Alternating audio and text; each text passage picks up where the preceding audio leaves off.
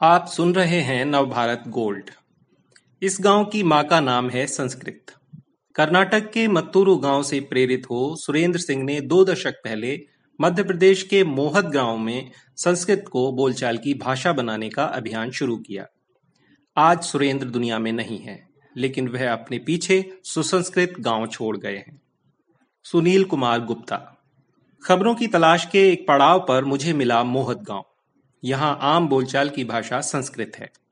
देश का सातवां और मध्य प्रदेश का दूसरा गाँव, जहाँ की बोलचाल की भाषा संस्कृत है। खास बात यह है कि यहाँ भाषा के रास्ते कभी धर्म या जाति आड़े नहीं आई।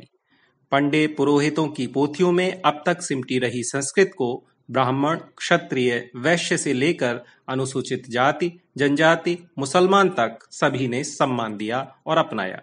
मध्य प्रदेश के नरसिंहपुर ज़िले की करेली तहसील से महज छह किलोमीटर दूर स्थित गाँव मोहद में मैं पहली बार 18 बरस पहले गया था। फिर तो मोहद के मोह में ऐसा फंसा कि जब भी इस रास्ते से गुजरता हूँ, गाँव मुझे बुला ही लेता है अपने पास। प्रवेशी नगर कीजे सबकाजा हृदय राखी कौशलपुर राजा।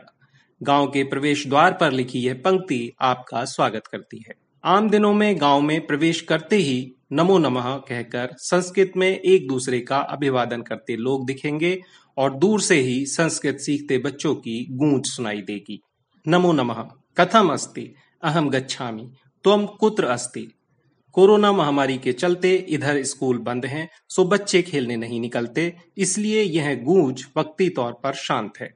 इस गाँव में संस्कृत को सहेजने का बीड़ा उठाया था 24 साल तक निर्विरोध सरपंच चुने गए सुरेंद्र सिंह चौहान ने, जिन्हें प्यार से लोग भैया जी पुकारते थे। चार साल पहले भैया जी दुनिया को अलविदा कह गए। अब एक प्रतिमा है जो उनकी याद दिलाती है। भैया जी खुद अंग्रेज़ी में एमए थे। चित्रकूट ग्रामोदय विश्वविद्यालय में बिना वेतन के सलाहकार के रूप में काम करते थे। एक मुलाकात में उन्होंने मोहत के संस्कृत ग्राम बनने का सफरनामा सुनाया था। साल 2000 में कर्नाटक के शिमोगा ज़िले के मत्तूरू गाँव में संस्कृत भारती की बैठक में भैया जी गए थे। मत्तूरू भारत का पहला संस्कृत ग्राम है। खास बात यह है कि इस गाँव की मातृभाषा कन्नड़ है, लेकिन 10 साल के बच्चे से लेकर पिचासी साल के बूढ़े तक सभी संस्कृत में बात करते हैं। गाँव में कोई भी ऐसा नहीं है जो संस्कृत में शिक्षित ना हो। भैया जी ने बताया था 40 साल पहले तक मत्तूरू में लोग कन्नड़ और तमिल में बात करते थे। 1980-90 के बीच एक धार्मिक केंद्र के प्रधान के कहने पर यहाँ संस्कृत सीखने की पहल शुरू हुई, जो समय के साथ जाति और धर्म से ऊपर उठकर बच्चे बच्चे और हर समुदाय की ज़ुबान बन गई। मत्तूरू में 10 बरस का होने पर हर बच्चा वेद, ज्ञान, संस्कृत में बोलने की कला सीखने लगता है। सड़क किनारे घरों की दीवारों पर लिखे स्वच्छताए विराजाते, ग्राम सुनाहा विराजनते। जैसे स्वच्छता का संदेश देते स्लोगन्स देखकर, भैया जी को लगा कि क्या मैं भी मोहत को ऐसा गाँव बना सकता हूँ? संस्कृत भारती की बैठक में मन की बात कही तो सब राज़ी हो गए। मध्य प्रदेश में हमने मोहत के अलावा राजगढ़ ज़िले के झीरी, नरसिंहगढ़ के ही बधवार को संस्कृत ग्राम में विकसित करने का बीड़ा उठाया। इन गाँवों के अलावा कर्नाटक के होसहल्ली ओडिशा के ससना और राजस्थान के गनोडा गाँव में भी संस्कृत बोली जाती है। गाँव लौटते ही भैया जी ने अपने सहयोगी चमु कृष्ण शास्त्री से बात की। संस्कृत भारती के ज़रिए अपने गाँव में बच्चों को संस्कृत सीखने का इंतज़ाम कराया। बेंगलुरु से सुचेता बहन आई, जो लंबे समय के लिए यहीं की होकर रह गईं।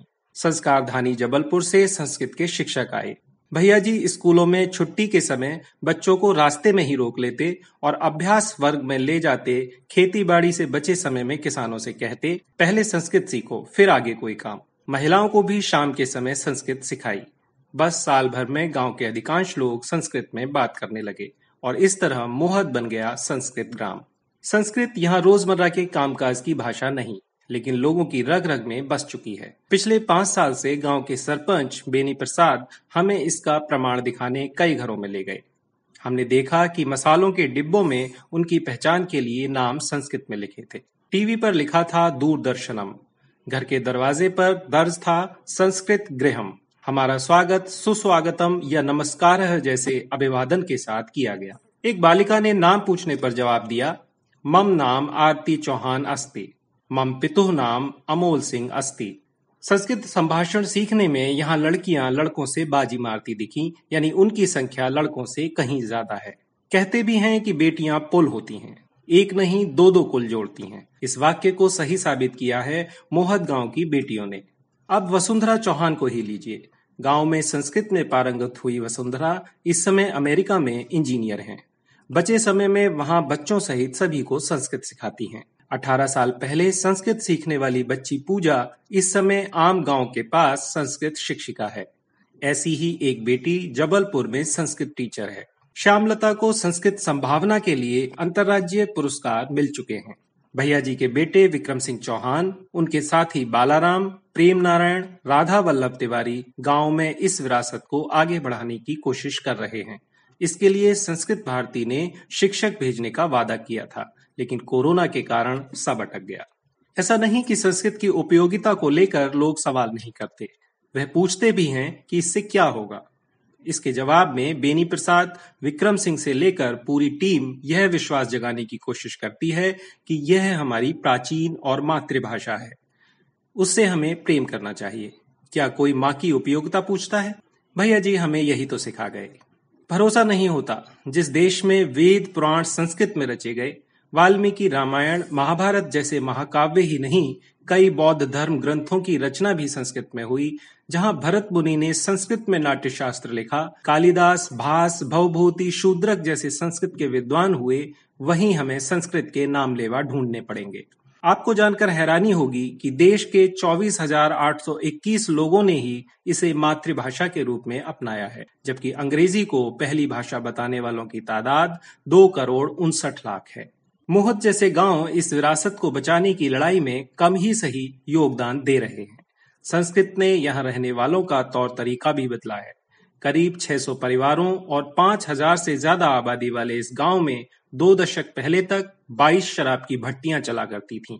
आज यहाँ दूध की डेरियाँ चलती हैं। जिस चौपाल पर लोग जुआ खेलते थे, वहाँ मुक्ता काशी वाचनालय चलते हैं। इस गाँव की हर कन्या रक्षाबंधन पर वृक्षों को राखी बांधती है। गाँव में हर बच्चा स्कूल जाता है तो हर किसान बनाता है अपना खाद और बीज। गाँव में एक मोहल्ला हरिजनों का भी है, जहाँ विराजते हैं गणपति, लेकिन स्थापना से लेकर विसर्जन तक कंधा देने वालों में ठाकुर और ब्राह्मण भी पीछे नहीं रहते। ऐसा है मध्य प्रदेश का मोहत गाँव। सिर्फ़ यही है, देश और दुनिया की हर ज़रूरी नॉलेज, दिलचस्प जानकारियाँ और सार्थक मनोरंजन।